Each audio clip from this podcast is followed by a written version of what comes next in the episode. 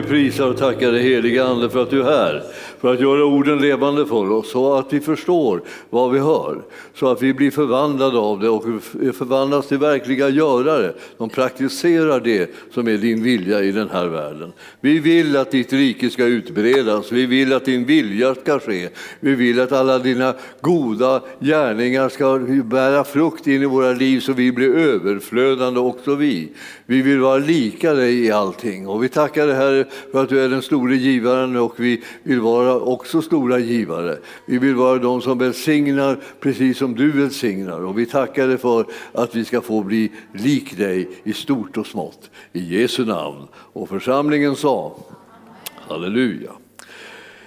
Ja, idag så ska vi gå till ett mycket känt bibelställe. Och eh, det är i Markus 4. Eh, det där bibelstället eh, det är känt just därför att det handlar om eh, en sådd, man sår och, och man får skörd. Och det där med sådd och skörd det är ju liksom välkänt när man läser i Bibeln och det är mycket sådana bilder som man använder för att man ska kunna se hur, hur fungerar det egentligen här i livet.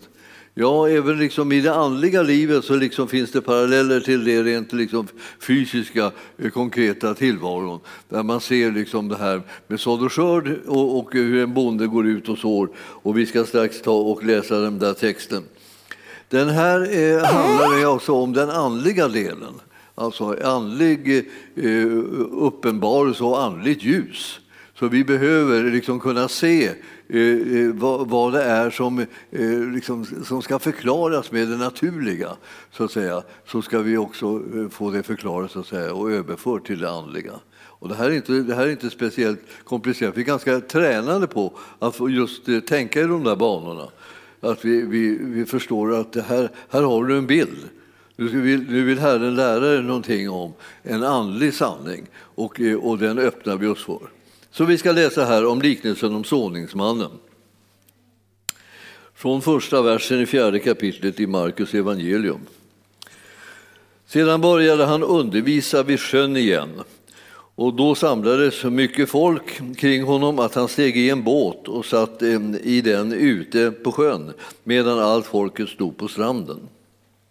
Han använde många liknelser när han undervisade dem och sa Lyssna, en såningsman gick ut för att så.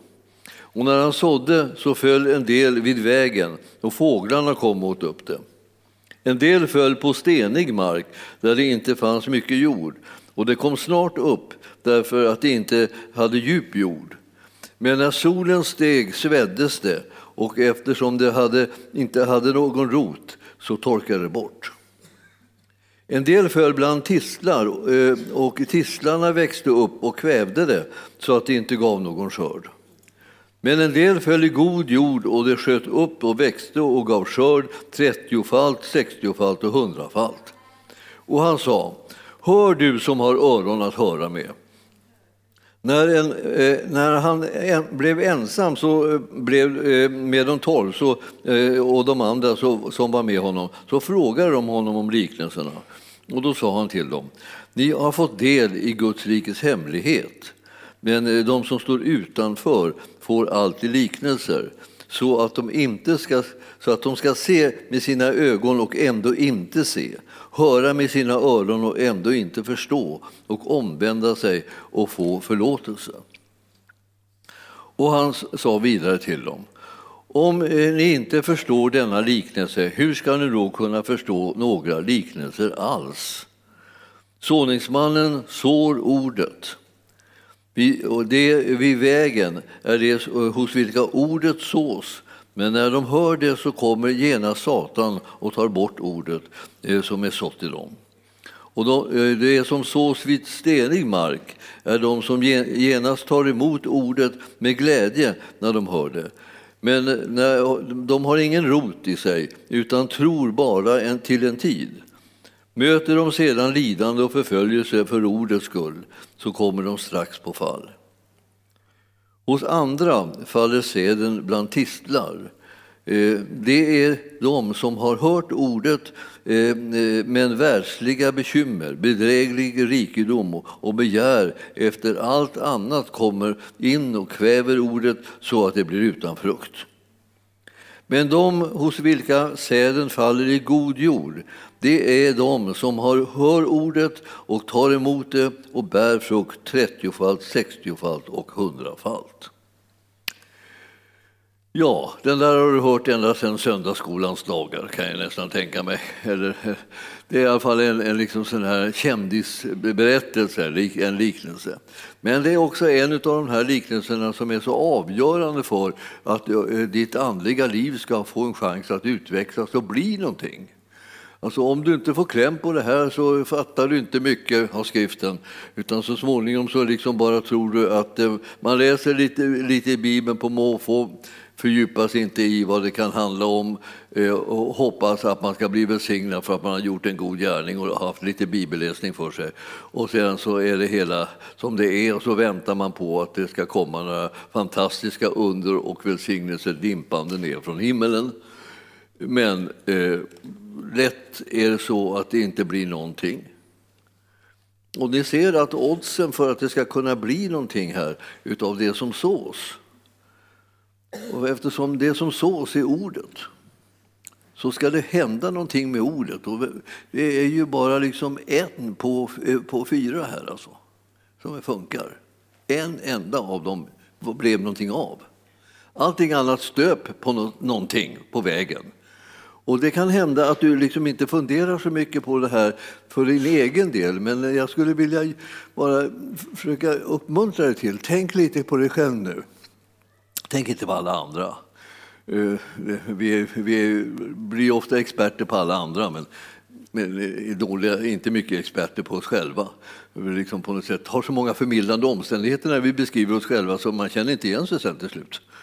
För det blev så, man blev så väldigt fin och ädel och eh, fruktbärande på något vis. Så här, så här, nu, ska vi, nu ska vi ta och försöka vända liksom det här till att vi, vi, vi var och en sätter upp en liten spegel framför vår egen nos och tittar i den för att få kläm på hur är det med mig. Och eh, ju mer man sysslar med sig själv på det här området, eh, desto bättre. Ju eh, mindre man sysslar med andra inom det här området, också desto bättre. Alltså, strunta i de andra nu. Du, du har en stund då du ska vara egoistisk och tala sanning till dig själv och tänka, hur är det med mig? Ja, och det här, det, här är, det här är ju sånt där som att, vad har jag för, liksom, vad har jag för, för, för mig egentligen? Kommer det här ordet i någon vidare jordmån i mitt liv? Eller är det så att eh, jag bara skvätter kring liksom det här lite på måfå och det mesta äts upp av fåglarna? Först, punkt nummer ett. Liksom. Alla, alla djävulens liksom omständigheter gör att det blir ingen, ingen frukt av det som jag har sått in i jag, jag, blir så upptagen av allt det så elände som jag, som jag kommer på, eh, som händer i mitt liv. Så att det där, det där som jag sådde ut, de där fantastiska underbara orden, de fantastiska löftena som kom ifrån Gud, det bara försvann. Liksom. Och jag kunde inte ens komma ihåg vad det, vad det, vad det kunde handla om nu egentligen. Men jag kommer ihåg eländet. Eh, vi är som fenor. Ja, konstigt uttryckt det där. Men man, är, man blir en fena på att komma ihåg elände. Man blir bra på det. Man är skicklig, man släpper inte det i första taget. Man kommer ihåg elände på elände, man samlar på dem i högar. Det, var, det är som att man har en inbyggd eh, automatisk apparat som håller på att sätta igång liksom och skördar massa elände och lägger det på hög. Och så, herre, herre, herre, men, men, men, Gud då? Liksom, han, han sålde ju sitt ord, vad var det skulle komma av det? Så ja, det har jag inte tid med att tänka på nu. Jag har så många svårigheter och så mycket elände och så mycket motgångar och mycket svårt. Så här, det, är, det är ett mörker utan like och, och det är plågor överallt. Vad, vad ska jag, har jag inte tid att tänka på liksom alla välsignelser? Vad skulle det kunna vara? Jag kan inte komma på en enda välsignelse mitt i allt elände.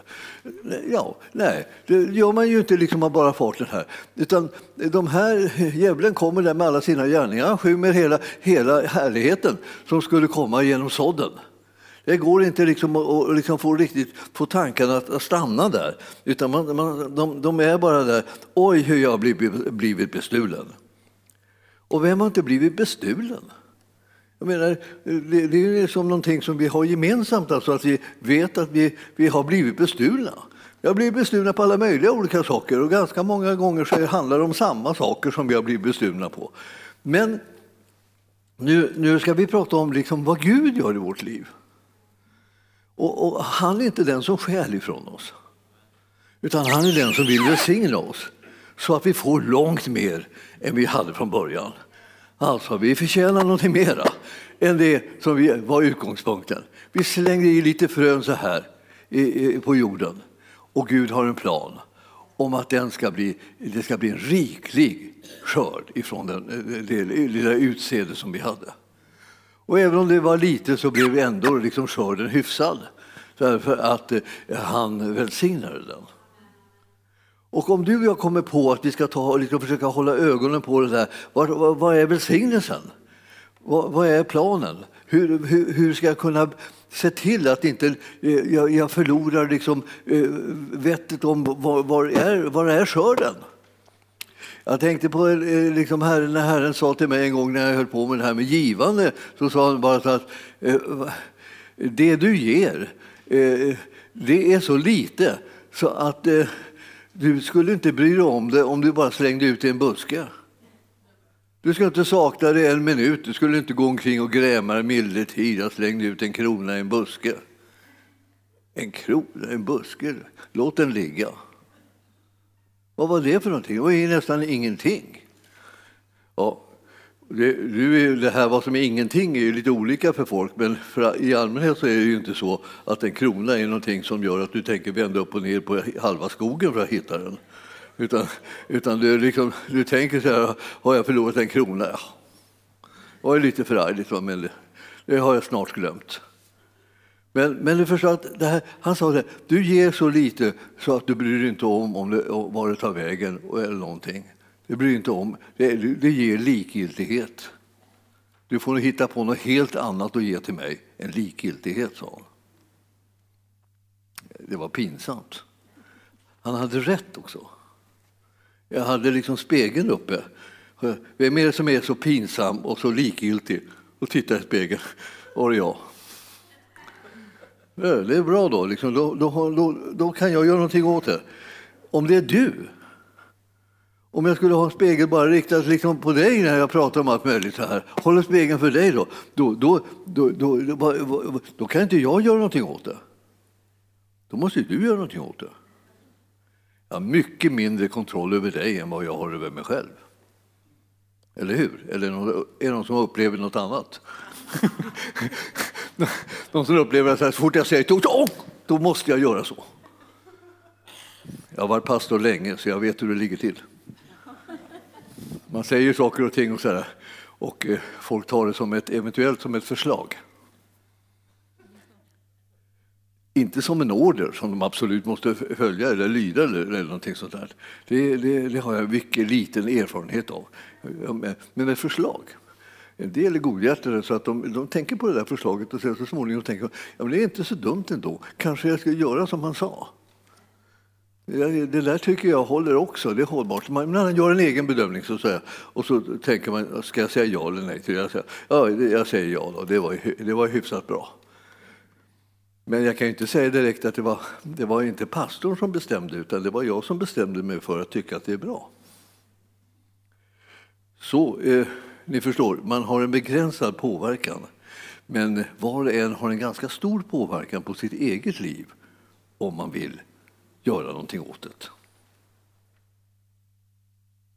Ja, det var inte många som nickade åt det. Det var, det var konstigt. Det var, jag kanske föll på, på den här vägen. Och fienden kom och tog upp det. Men, men så att ni ser här att det här är det kan falla i stenig mark också, då blir man entusiastisk i en sekund och sen går det över. Det, det är ju så. Och eh, därför att man kan inte rota sig, det blir liksom ingenting stabilt av det hela utan man, bara, man får bara liksom som, det är liksom en liten, en liten idé så här och sen är den borta. Sen traskar man vidare i sina vanliga hjulspår. Men så står det då i sjunde versen så här att en del saker eh, av de här fröna de kommer ibland tisslar. Och då, då var det inget fel på jordmånen egentligen. Det var, det var fel på sällskapet. Om ni, om, om ni har tänkt på det där ni, eh, och tänkt att jag ska, tror jag ska läsa hela Saltaren. Det är bara 150 kapitel eller psalmer där. Jag läser hela Psaltaren. Då kommer man eh, åtminstone till första. Och i den, och i den första där så står det liksom att de som sitter där bespottade sitter. De får, liksom, de får skylla sig själva, liksom, för då blir det liksom svåra omständigheter. Det där är inte jag som gör det där ljudet.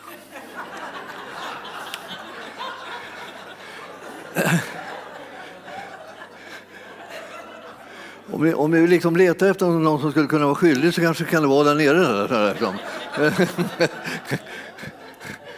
Eh, inga, och vi, jag, tar inte, jag tar inte personligt som en kommentar heller. Liksom. Jag bara, jag, jag bara liksom, jag, för, jag förbegår det lite grann i alla fall.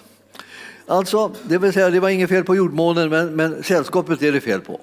Och om man tittar då i, i Saltaren där i första eh, kapitlet eh, så, så, så, så, får man inte råd om vilka man ska umgås med. Och vilka man inte ska umgås med ska vi säga också. Va?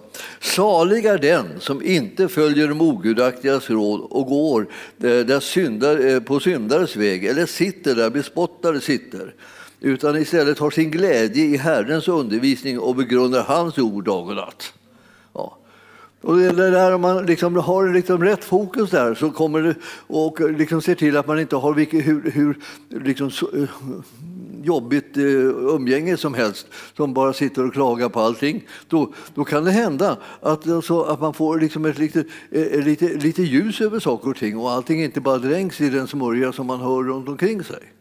Utan man behöver vara liksom en som lyssnar åt det som Gud talar. Och då blir man besignad, för då blir man en salig person som hör Herrens ord istället för att man hör alla de här bespottarna eh, tala illa om allt och alla. Ja, man skulle kunna säga det att om jag, jag, jag, skulle vilja, eh, jag, skulle ha, jag har egentligen en slags väldig önskan, en, liksom en, en personlig önskan liksom, eh, till mig och hela församlingen att ett, tala gott om varandra. Tala välsignande ord, tala hoppfulla ord, tala liksom trostärkande ord sådana ord så säga, som gör att människor hittar vägar ut ur situationer där de har fastnat. Att de inte går under i omständigheterna utan de istället hittar lösningarna som Herren har berättat åt dem. Jag skulle önska liksom att alla, allihopa, du och jag, så, så här, tog en, liksom ett slags beslut liksom, att vi ska ta och göra det här. Alltså eh, själva. Alltså, inte, inte att de andra borde göra det, utan det, är mycket möjligt att du tycker. Men, men tänk vi alla skulle kunna ta ett litet ansvar för det här. Att vi inte låter vad som helst bara flöda ut ur munnen. För då skapar vi en situation eh, som är där vi har sått goda ord och sen är det tisslarna som dominerar hela fältet kommer över alltihopa och förkväver hela, hela härligheten. Så ingen blir salig, utan alla blir liksom mer eller mindre hängiga och lite deprimerade över att de får höra så mycket liksom kritik och anklagelser och svårigheter. Alltså, det, det ni förstår att jag, jag kände att det här skulle man kunna ta som en liten, en liten uppgift. Då behöver man veta vad man säger. Och det vet de flesta ju inte. De bara pratar på. Och då tänker de så här att det, liksom, ja, jag pratar bara, liksom, jag är spontan. Jag säger det jag tycker. Liksom så. Men, men jag ska säga, vi, vi behöver inte vara spontana. Vi behöver vara kärleksfulla. Ja. Ja. Tänker oss för lite grann. Alltså. Säg, någonting, säg någonting gott eller uppmuntrande. Det går. Det går. Du behöver inte vara fullkomlig i första sekunden, utan du kan börja träna. Och, och, och, när du och jag tränar på det här så kommer vi så småningom få se att det kommer en mer och mer härlig frukt av det. Och många kommer känna att de får liksom nytt mod och ny tro och ny kraft bara av att de får höra så många goda ting runt omkring sig av syskonen. De slipper komma till församlingen och sätta sig ner och tänka så här, åh hjälp, har jag satt mig där bespottarna sitter? Nej, det har jag inte gjort. Alltså, kommer jag till församlingen då har jag satt mig där de som lyssnar till Herrens ord och talar om hans goda tankar och hans underbara planer. Det är där jag har satt mig. Så jag, bara, jag känner mig bara badad och uppfräschad och, och härlig när jag går härifrån. Så känner jag bara glider in liksom, så här. Tänker, vilken dag alltså! Vilken fantastisk dag där jag fått höra Herrens ord och som har gett mig liv och hopp och tro och möjligheter liksom att leva ut någonting helt annat än det där bara att, att vi ska eh, liksom jämföra olika plågor som vi har, olika svårigheter och hinder och, och, och krångel som vi har i livet. Det är massor, så där kan det bli väldigt lätt. Alltså. Och jag, jag känner att eh, jag ska, jag ska, jag ska, jag ska tänka, ja, vad har jag då makt över? Jag har makt över Gunnar Bergling.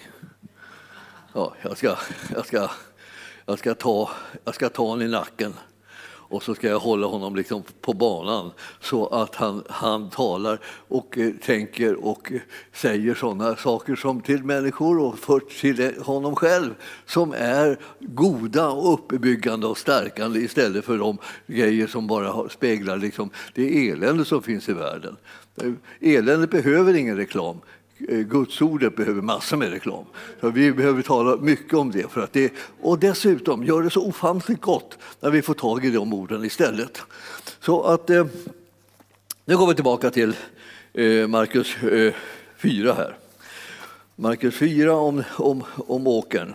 Ja, jag tänker att vilket jättebra eh, eh bibelställe det här är att eh, när man har tittat på de här tistlarna att, eh, och eh, de kunde åstadkomma någonting så dåligt som att, de, att det blev ingen skörd alls.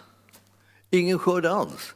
Fastän de, den goda säden hade hamnat i en god jord blev det ingen skörd alls därför att tistlarna kom där. Och de, ni har märkt sådana där saker om ni har odlat någonting lite grann i er trädgård någonstans så har de en väldig tendens, de har väldigt fart på de här eh, tistlar och sådana här ogräs. Det växer kraftfullare och snabbare och alltihopa. Så det är verkligen ta, ta koll på allting annat runt omkring dem om man inte rensar undan dem.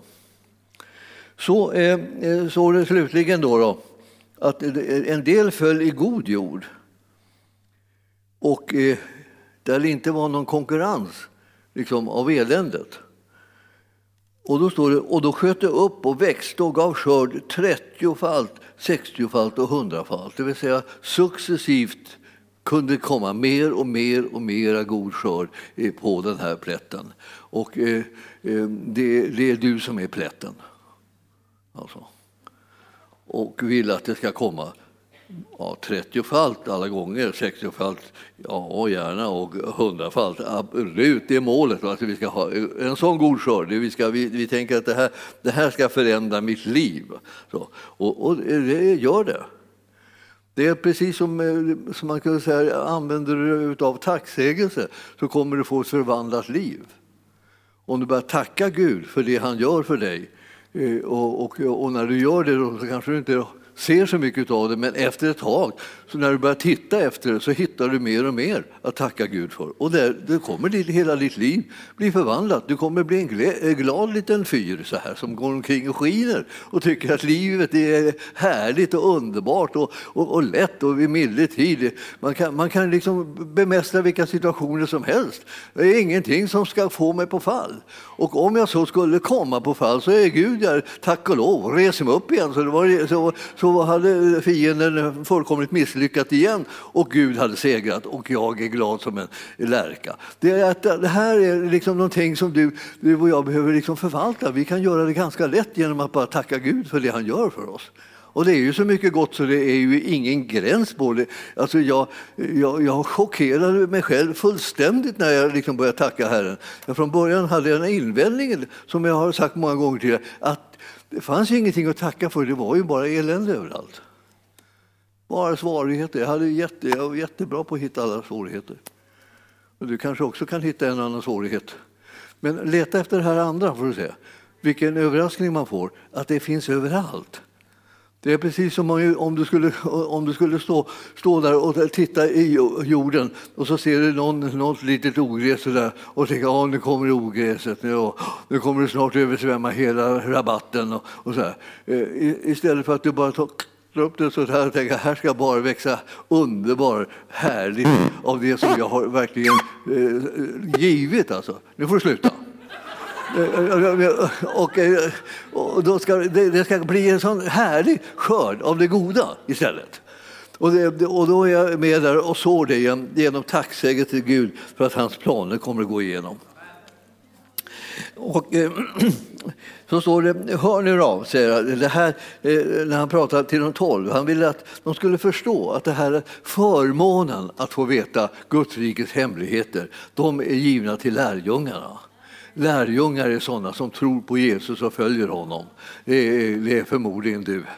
Och eh, har du inte riktigt valt att följa Jesus ännu så säg bara Jesus kom in i mitt hjärta och fräls mig. Då kommer han och så frälser han dig och så blir du förlåten och så kan du med gott samvete följa Herren och räkna med hans kraft och styrka för att hans goda vilja ska ske. Så här är det, det här är att han säger att ni, ni ska få veta de här hemligheterna och Guds rikets hemligheter. Alltså. Eh, men de som står utanför, de får inte alls eh, tag i det. De får allting som liknelser och då blir det som slags gåtor som de inte kan tyda. Men vi kan ju tyda det, för vi har ju fått tolkningen här. Eh, alltså, ni har fått del av Guds rikets hemligheter, men de som står utanför har inte fått det. Men för att de ska eh, se med sina ögon och ändå inte se och höra med sina öron och ändå inte förstå och omvända sig och få förlåtelse. Det vill säga, de fattar inte riktigt vad de ska ha det hela till. Det fungerar inte för dem. De ser inte vad det hela går ut på. Och, men, men Herren har tänkt att de ska få se det genom att de eh, tar emot eh, den frälsning som är given.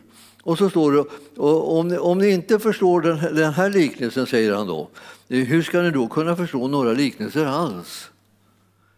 Och nu när jag säger det till er här som är liksom kanske bibelläsare, de allra flesta, och, och, och, har stött på många liknelser och tycker att ni har förstått massor med liknelser, så är det ju så här att det här är, det här är själva nyckelliknelsen. Om du inte förstår den här liknelsen, så förstår du inte de andra liknelserna. Då, har du bara så, då kan du bara gissa lite grann löst hit och dit. Det här, vi, vi gissar, vad tror du att den betyder? Ja, jag tror det där. Jag har bibelstudier som har gått ut på det. Va, va, vad tycker du om det som vi läser i Bibeln? Och så säger någon vad den tycker och en annan tycker något helt annat. Och en annan hakar upp sig på någonting som överhuvudtaget inte står i texten. Och eh, allt möjligt så här alltså. Och så har man haft en liten bibelstudium de som har bestått i, vi pratar om det här och så ser vi vad vi, vad vi tycker om den här bibeltexten. Och en del då tycker du inte om den alls, vill inte ha med den att göra kanske. Och, och, så där. och det blev liksom bara mänskligt prat. Men Herren säger, det finns en gudomlig hemlighet som jag kan uppenbara för er. Och om ni får tag i den här liknelsen så kommer ni att få en nyckel till andra liknelser så att ni förstår vad jag säger till er. För de som står utanför, de förstår inte de här sakerna. Men, men ni, ni har fått kallelse att få det här uppenbarat för er. Missa inte det nu då. Så läser vi här. Såningsmannen sår ordet. Det är det som sås. Och det är jordmånen, det, är liksom, det blir du och jag som är liksom jordmånen. Då. Men ordet är det som vi behöver. Vi behöver det ordet som kommer från himlen. Det är det som vi behöver. Vi behöver inte våra egna ord eller andras ord bara som är tycker hit och tycker dit och har åsikter. Det behöver vi inte. Vi behöver hans information och den är sanning. Alltså. Och därför så är det här så, så förlösande när vi, när vi läser det här. Att eh, nu ska vi få höra sanningen. Och, och eh, när de hör alltså, eh, så eh, kommer Satan genast och tar bort ordet. Därför han vill inte att de ska höra sanningen. Därför när du vet att Satan är intresserad av att du inte ska veta sanningen så ser du till att du får i dig sanningen för glatta livet. Då, då, då är det, det är friskvård alltså. Få i dig sanningen. Liksom, sitt inte bara och tänk jag hoppas han inte tar ifrån mig sanningen. Utan se till att du själv tar, stoppar i dig sanningen. Det är inte liksom någon passiv grej som löser det här, utan det är en aktivitet från din sida. Att du tar till dig din bibel och så läser du i den och så tar du, startar du lämpligen i Nya Testamentet och så läser du om Jesus, evangelium efter evangelium efter evangelium. Liksom, så att du känner honom, vet vem han är och vet vad han gör och, för, och ser liksom vilka underbara gärningar och vilket uppdrag han har fått. Och det där gör att du blir, du blir inte lätt att liksom, uh, stjäla ordet ifrån. Du, för du känner till ordet, ordets sanning. Och djävulen har stjäla det, men du avslöjar honom. Det här är, är, är, den första delen. Då, då. Att, att, att, eh, det som sås sen på stelig, stelig mark det är ju det som har, man tar emot ordet med glädje när de hör det. Men det, det har inte någon rot i sig, utan de tror bara till en tid. Och då, vad är det som då som stör dem så oerhört så att de bara tror till en tid? Jo, då möter de sen lidande och förföljelse för ordets skull. Och då kommer de strax på fall. Alltså, vi tänker ju ofta inte liksom att lidande liksom nödvändigtvis var någonting som ska komma, göra att vi kommer på fall. Utan lidande är ju någonting som alla människor möter. Liksom, och, eh, och, och då, då, känner vi bara att vi, vad vi ska göra mot varandra är ju egentligen att vi tröstar varandra och, och eh, liksom försöker på det viset uppmuntra varandra så att vi inte ska liksom, ehm, eh, eh, ge upp utan, och, utan vi ska härda ut och kunna klara oss. Liksom så. Men, men det här är ju så att det är, är genom att det här ordet eh, som har, har såtts ut, som har kommit in i ditt liv, det utmanas utav lidandet och nöden som du möter. Och är det förföljelse så att folk talar illa om dig och eh, vill skada dig eh, så är det många som tänker ja, nu, kan man inte begära att jag ska liksom stå fast vid ordet eller hålla mig till det. Utan nu, nu, nu, nu, får, nu får de nu får ta emot min ursäkt. För nu, nu, nu går jag och gömmer mig någonstans. Och eh, jag vill inte stå för någonting längre. Nej, men så, eh, så kan det ju kännas att man skulle vilja göra. Men, men det här handlar om ordet. Och ordet, om du inte slår vakt om ordet så blir du bestulen på det. Genom omständigheterna som du möter i livet. Vi har många krångliga omständigheter. Det är inte liksom bara liksom att blunda för det, så är det. Men vi gör ett val att hålla fast vid Guds ords sanning. Och gör vi det så kommer vi inte bli bestulna på det som Herren har gett oss. Så vi måste liksom ha, ta upp kampen mot det här. Och inte bara liksom tänka att ja, men ingen kan begära att jag ska liksom Eh, så många talar illa om mig, så många smutskastar mig, så många missförstår mig, så många bråkar med mig, så många liksom förtalar mig, ljuger om mig. Har jag, jag kan inte, ingen kan begära att jag ska liksom eh, slå ut med det här. Alltså jag, jag, jag måste eh, backa ur den här situationen liksom och, och säga jag, nej, jag, tar tillbaka det. Jag, jag, står inte för det där som, som, som, som jag har sagt och, och, och som jag tidigare trodde. Utan jag, jag, jag, jag accepterar acceptera det som alla andra tycker. Men där står det liksom att det är en kamp om ordets sanning som du måste strida för, för att du ska kunna behålla det som Herren vill ge till dig. Och han tänker ge det och välsigna dig med det, men du, du håller i det i tro. Alltså. Och annars så kommer du på fall. Och kommer du på fall då, då, då är det mycket svårare att ta sig upp liksom, så att säga, om man har kommit på fall. Om du kanske känner till att Herren har tänkt att resa upp personer som kommer på fall, då har du en väldig styrka där, för du har ett annat ord som, är, som, är så, som kan hjälpa dig, om du håller fast vid det. Ja. Eller så jag så här, nej, det, det, det, det, det kommer aldrig hända mig. Det händer andra som jag märker att de har kommit upp med då Herren förbarmar sig men jag, jag har ju varit så dålig och så där så att det kommer aldrig hända mig. Eh, nu, nu talar fullkomligt fel saker. Herren säger att om det faller så kommer jag resa upp. Det är inte något liksom diskuterande liksom, om du har varit en duktig, duktig, snäll och snäll och snäll. Då kommer jag resa dig upp lite grann så här. Om du inte fortsätter vara duktig så putta ner igen. Då, då får det vara. Liksom. Nej, alltså han har inga sådana där typer av villkor. Så där, utan han bara säger det. Du som tillhör mig, kommer du på fall i en situation där du blir attackerad av fienden, jag kommer att resa dig upp. Vad ska du nu tro? Du ska tro att han reser dig upp. Ja. Och, och, när han ändå reser upp så kan du lika gärna resa dig upp du också. Alltså jag menar, du tar ett steg åt det hållet. Trosteg brukar vi kalla det för. Man tar trosteg. Om Herren vill att jag ska gå åt det hållet och jag tycker det verkar jättemånga hinder där, vad ska jag ta mig till? Jag tar trosteg. Jag, går, jag börjar gå åt det hållet. Och han börjar bana vägen för mig helt enkelt. Det är liksom så att vi samarbetar med tron och Herren och sätter mig i rörelse så åt det hållet. Så här har du nu liksom ett, ett tips liksom hur ska jag göra nu då, om, du, om du hamnar i sådana här svårigheter. Och sen, sen, står det så här att, att eh, eh det kan komma andra typer av problem också. I 18 versen, alltså hos, eh, hos andra så faller seden bland tistlarna. då. Och eh, det är de som har hört ordet men världsliga bekymmer, bedräglig rikedom och begär efter annat kommer in och kväver ordet. Alltså det här är ju sånt där som man säger, är inte det här välsignelser? Ja, inte världsliga bekymmer kanske. Men bedräglig rikedom, alltså, ja, rikedom, alltså rikedom. Eller, eller begär efter olika saker, liksom att man önskar sig det ena och önskar sig det andra. Är inte det liksom en liksom välsignelse? Kan man liksom satsa åt det hållet, försöka inta det här området? Nu får du sluta. Är det, det, är, det är du, va? Är, eh, eh, är det någonting eh, här emellan dig och mig som... som ja. Om jag, om jag hissar upp den här och eh, lägger i en annan ficka, kan det vara något? Lägg den där, får vi se om, det, om jag har samma liv här då. Du kan försöka lägga hela den där eh, i din ficka. ja, vi, vi, nu, nu, kommer vi tillbaka till väsentligheten här nu igen.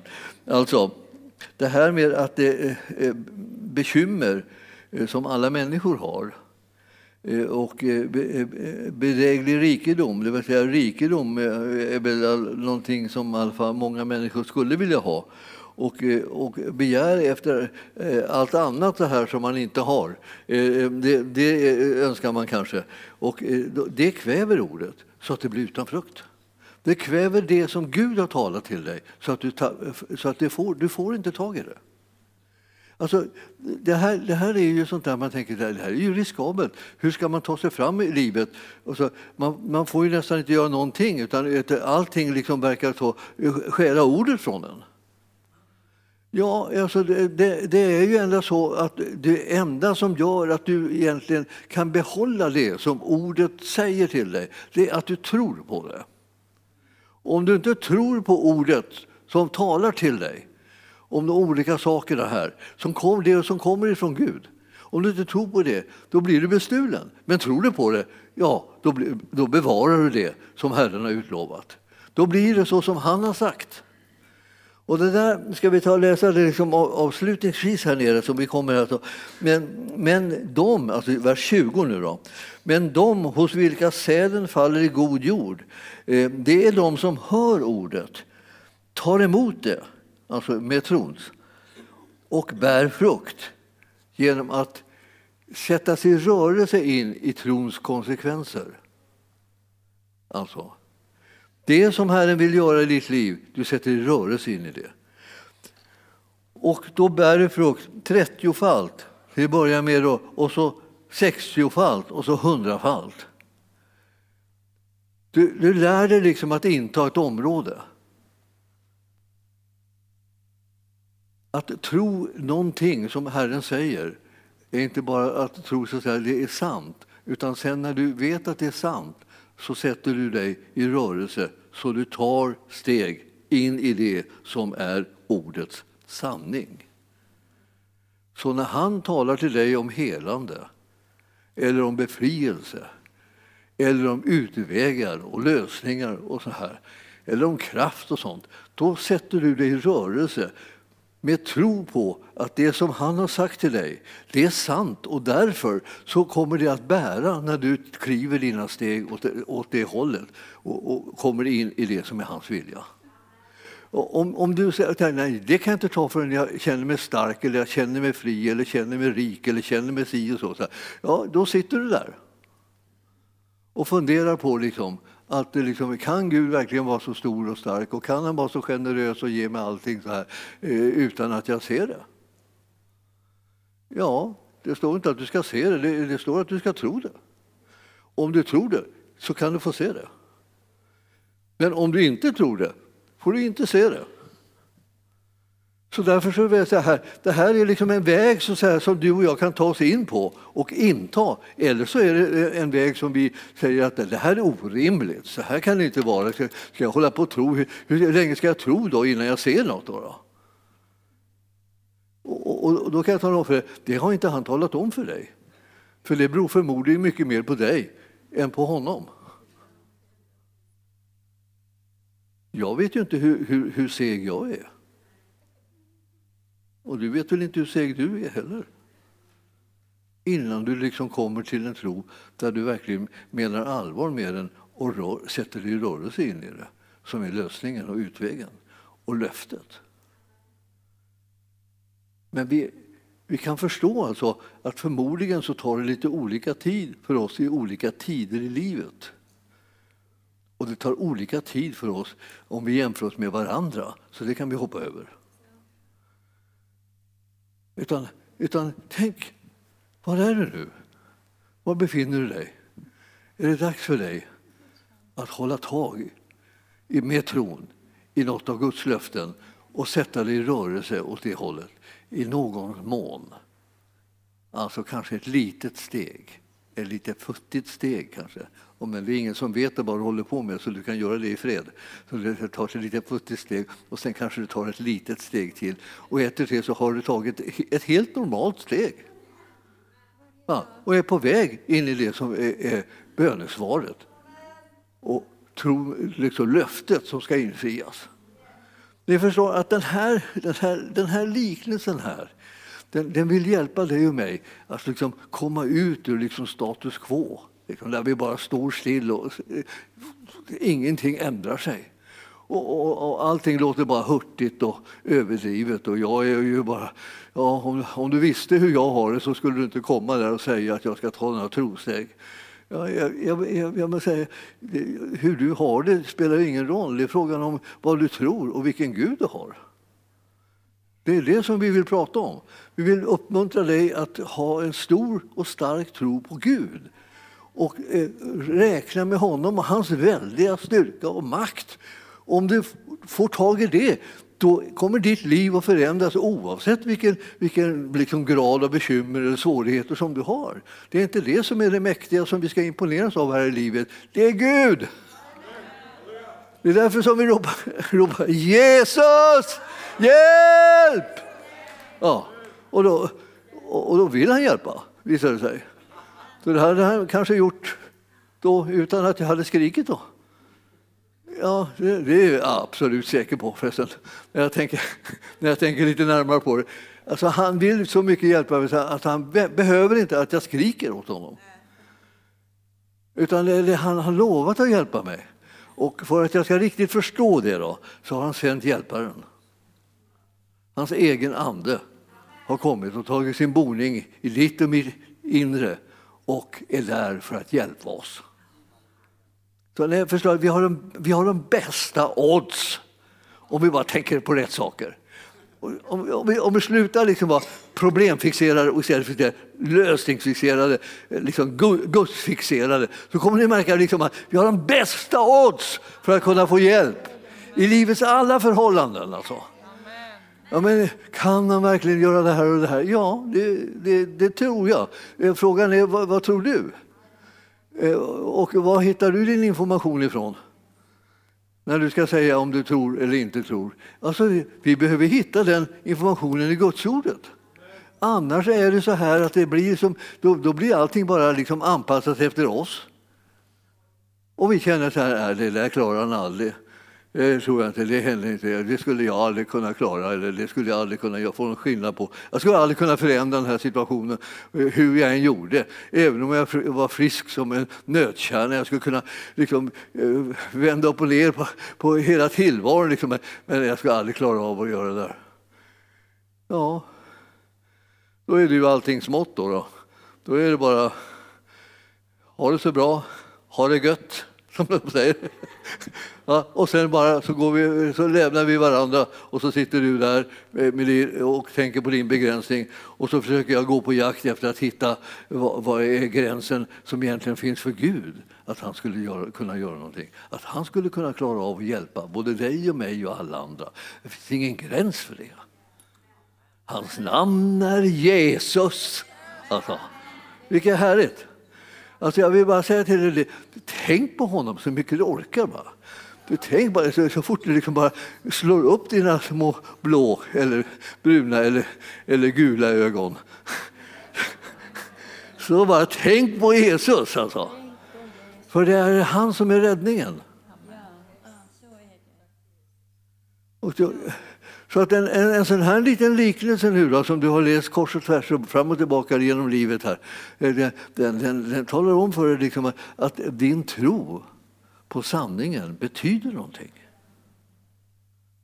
Den förändrar hela ditt liv och din livssituation.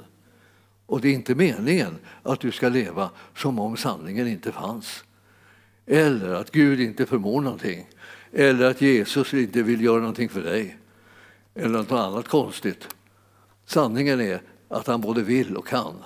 Precis som de fick veta, de här spetälska männen sa så här, vi vet, vi, vi vet att du kan bota oss, men vill du?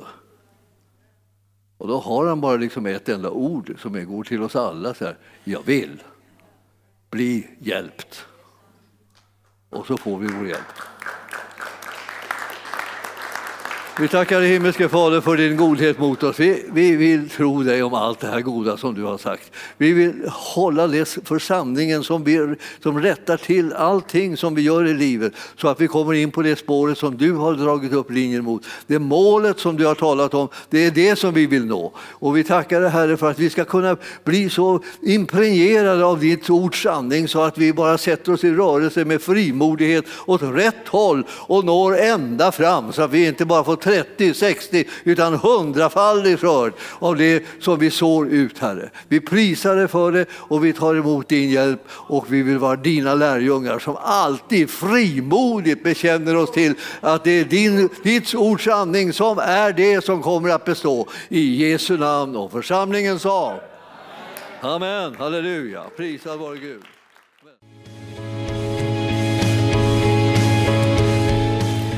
Tack för att du har lyssnat. Vill du få del av mer information om församlingen Arken, vår helande tjänst, bibelskola och övriga arbete, gå in på www.arken.org.